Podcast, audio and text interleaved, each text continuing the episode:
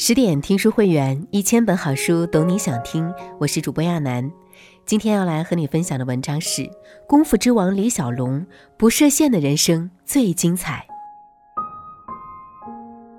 武术大师霍元甲被人毒死，日本人闯进灵堂，送给精武门一块东亚病夫的牌匾，极尽羞辱。陈真走进了虹口道场，轻描淡写的说：“我是精武门最窝囊的徒弟，我想试试日本拳头的味道。”一群日本武士将陈真团团围住，陈真脱掉上衣，动用里三角地躺拳、双节棍，将日本人打得满地找牙。一场酣畅淋漓的大战之后，陈真穿上衣服，对着散落一地的伤残的日本人说：“告诉你们，中国人不是病夫。”这是电影《精武门》最精彩的一段。李小龙把一个有情有义、有强烈民族自尊心、敢做敢当的陈真表演得入木三分，激励着年轻人奋发向上，让每个中国人拍手称快。意外的是，这部带有强烈抗日情绪的影片竟在日本赢得好评。日本影迷对李小龙的狂热程度不亚于中国。李小龙影片的魅力已不是政治民族的因素所能够禁锢的。这是李小龙的巅峰之作，也最能代表他拳拳到肉的打斗风格，更能体现他强烈的爱国情怀。这就是赤手空拳三招五式击打的五洲震荡、四海翻腾的李小龙。这就是把中国功夫挂满了世界荧屏，让世界在友谊、正直、诚实中感动的李小龙。他是年轻人心目中永远的蛟龙，他用三十二岁和四部半电影缔造了不朽的东方传奇，不给自己的人生设限，成就他精彩的一生。一九四零年十一月二十七日，在美国旧金山市的中华医院，一个有四分之一德国血统的男婴降生了，这个混血儿将在美国开辟一个新的功夫时代。他最终成为中国甚至世界的偶像级人物。父亲给他取名李振藩，而中国人更喜欢他的另一个名字李小龙。李小龙的父亲李海泉是香港著名的粤剧武生，当时四大丑角之一，在太极拳上造诣深厚。他的爷爷李振彪武艺高手，是在刀口上谋生活的镖师。李小龙从小身体瘦弱，为强身健体，六岁开始，父亲就教他太极拳。习过武的李小龙身体强健了，但不是听话的优秀生，而成了街头小霸王，几乎每天都和人打架，目的就是处处都要比别人强。一九五零年，李小龙首次以男主角身份演出的《戏路祥》，片中饰演一个成天找人打架的街头小混混，从好变坏又从坏变好的孤儿，就是李小龙的原型。十四岁，李小龙拜叶问为师，学习咏春拳。他刻苦练习，边走边学，拳不离手，并在家中设一座木桩，每天对着木桩勤练不辍。此外，他还练过螳螂拳、洪拳、少林拳、戳脚等。由于家庭环境的潜移默化，李小龙从小就很爱国，行侠仗义，路见不平一声吼，该出手时就出手，尤其爱在女孩子面前出风头、装酷。这位大家公认的小帅哥，会打架，会拍电影，会跳恰恰舞，自然是小女生心目当中的偶像，追求者甚多。成长中不设限的李小龙，个性张扬，独一无二。我就是我，不服跟我斗。一九五八年，牛气十足的李小龙在香港九龙街头消失了。他去了哪里呢？李小龙带着一百美金漂洋过海离开香港，因为李小龙成天打架斗狠，父亲总梦见儿子被人砍死，经常半夜惊醒。可怜天下父母心，为了儿子周全，父亲只好让李小龙到他出生的地方去念书。李小龙到了美国，勤工俭学，生活很艰辛。上大学后，他主修专业是戏剧，旁听了哲学和心理学，为他以后提升武思想和创立“敌不动我不动，敌若动我先动”的截拳道思想打下基础。李小龙除了学习外，把精力都放在了研习武术上，他不但勤习中国拳术，还研究西洋拳的拳法，从中学习步法、身法、拳法和训练方法，提高技术水平。正如他所说：“一个人应该时刻追求进步，不要固步自封。”一九六二年四月，西雅图唐人街破旧楼房的地下室，李小龙的正帆国术馆成立了。这是他生命中的第一间武馆。中国武术以及功夫电影的辉煌，就在这间不起眼的地下武馆里悄然铺张开来。后来，李小龙又在奥克兰、洛杉矶等地开设武术分馆收徒，他的徒弟不分民族、种族、肤色，以武会友，相互切磋，教学相长，共同提升。李小龙和徒弟们亦师亦友的关系，让他有了更多的机遇与挑战。在弟子严进海的引荐下，李小龙认识了美国空手道协会的主席艾伯加。一九六四年八月二日，长堤空手道大赛上，中国人第一次惊艳亮相。一袭黑衣，闭目捻手，单手二指俯卧撑、无影拳、寸拳和连环飞踢。这个一出场就惊艳四座的表演嘉宾，就是李小龙。他的命运因此而改变方向，一夜成名，跻身美国舞坛。此后，在艾伯家举办的各种活动上，李小龙频频现身，与各国各门各派的武术高手切磋交流，为截拳道的诞生提供了绝佳平台。与智者同行，你会不同凡响；与高人为伍，你能登上巅峰。一九六七年十一月，在世界上最权威的武术杂志《黑带》里连载两篇有关李小龙的文章。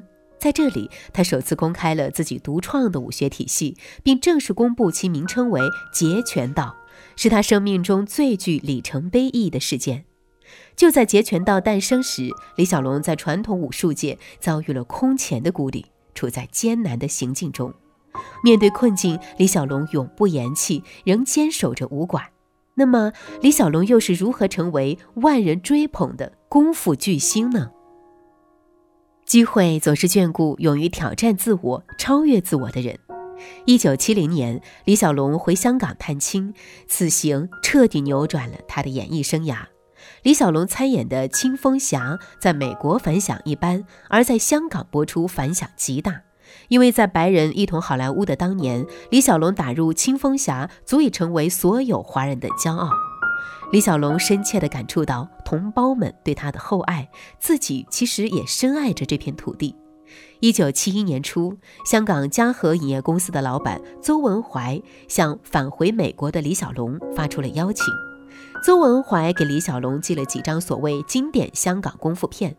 李小龙看后说：“片中的武侠只有武，为打而打，没有侠的味道。如果我演，我会演得更好。”邹文怀相信李小龙，合作谈成了。聪明人和聪明人打交道，往往会创造奇迹。他们合作的第一部电影《唐山大兄》，一九七一年十月三十日在香港全面公映，首轮创下三百一十九万港币的票房收入，成为当时港产片的历史总冠军。一九七二年的影片《精武门》一经公映就创下了四百四十三万港币的巨额票房，并在全世界引起轰动。当时美国所有的唐人街都上映，在白人区的影院也大受欢迎。李小龙突破了武打片报私仇的狭隘观念，提高到民族精神的高度，有武有侠，让功夫片有了灵魂。此后，李小龙又结合电影公司，并自编自导自演了影片《猛龙过江》和《死亡的游戏》。《猛龙过江》正式上映，仅香港一地就创下票房纪录的新高峰。李小龙的演艺事业如日中天。这时，美国华纳公司向他抛来橄榄枝。一九七三年三月，李小龙暂停《死亡的游戏》的拍摄，开始拍摄华纳与嘉禾共同打造的《龙争虎斗》，并担任了主角。七月二十六日，《龙争虎斗》在美国放映，取得了惊人的票房，在票房上击败很多同期上映的一级好莱坞大片，好莱坞新的功夫片由此诞生。李小龙赢得了世界性的声誉，也实现了他在一九六九年写下的奋斗目标。李小龙一直认为自己还有很长的路要走，他还有更多的事要做。对于中国人来说，他们要向世界所展示的也只是刚刚开始而已。他为自己是一名中国人而感到自豪，他希望通过电影向世界展示中国的部分文化。这是那个年代李小龙创造的另一个奇迹。他用电影传媒把中国功夫展现给了世界，让世界真正认识中国功夫。许多外文字典和词典里都出现了一个新词“功夫”。在不少外国人心目当中的功夫就是中国武术，李小龙也成了功夫的化身。这样一位很有才华的巨星，能预测到自己的成功，却怎么也预测不到自己的死亡。就在龙争虎斗公映前一周，也就是一九七三年七月二十日，正当李小龙雄心勃勃、大展宏图，准备继续拍完《死亡的游戏》的时候，突然在香港逝世，年仅三十二岁。医院公布的资料称其死于脑水肿。一九七三年七月二十五日，对于世界各地的龙迷而言是最黑暗的一天，对于亲人来说是诀别的一天。在邹文怀的陪同下，李小龙的妻子琳达带着儿子国豪和女儿香凝来到灵堂。灵堂挂着“一海星辰”四个字，放满悼念的花圈，其中琳达的花圈上写着“小龙爱夫，元续来生”的挽词。关中的李小龙穿着精武门那件深蓝色的唐服，联想出影片中霍元甲的灵堂，很多人潸然泪下或放声大哭。灵柩之侧，琳达依照中国的礼俗披麻戴孝，满脸哀容，泣不成声。七岁的国豪看到父亲躺在潼关里，指着父亲的遗体叫 “movie，movie”，他还以为父亲正在拍电影。七月二十六日早上八点，琳达带着丈夫的遗体登上了美国西北航空公司的班机，飞往西雅图。七月三十一日，李小龙下葬在华盛顿州西雅图湖景墓地。李小龙的人生舞台就此谢幕。回望过去，一个从六岁学武、二十岁迷上哲学的男人，超越了民族、国家和肤色的界限，为无数人带去了尊严和理想。他的电影爱憎分明、正气凛然，充满爱国情谊，道出了大多数人的心声。通过电影向世界展示中国的部分文化，他被誉为当代中国武术及电影史上的奇才，发扬中国武术最有成效的人。美国人赞誉他为功夫之王，日本人称他为武之圣者。迄今为止，很少有一位东方武术家能像李小龙一样突破国家、种族的领域，并且死后在全世界范围内声威依然不减。李小龙的死因至今仍然是一团疑雾，好莱坞为之惋惜，世界影迷为之伤痛。但他的精神永存，他传奇的一生永远鼓舞着每一位华夏儿女。李小龙，中国人的骄傲。我们永远记住他，记住他的拳头，记住他的呐喊。世界上所有的勇士，无不为这伟大的心灵澎湃。从中国的高山到海岸，我们依然能够听到李小龙的呐喊。愿我们每个人不要给自己的人生设限，命运由你自己决定和掌握。不断超越自我，挑战自我，这样的人生才是充足幸福的。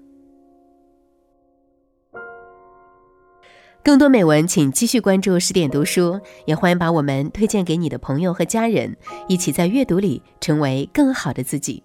我是亚楠，祝你晚安。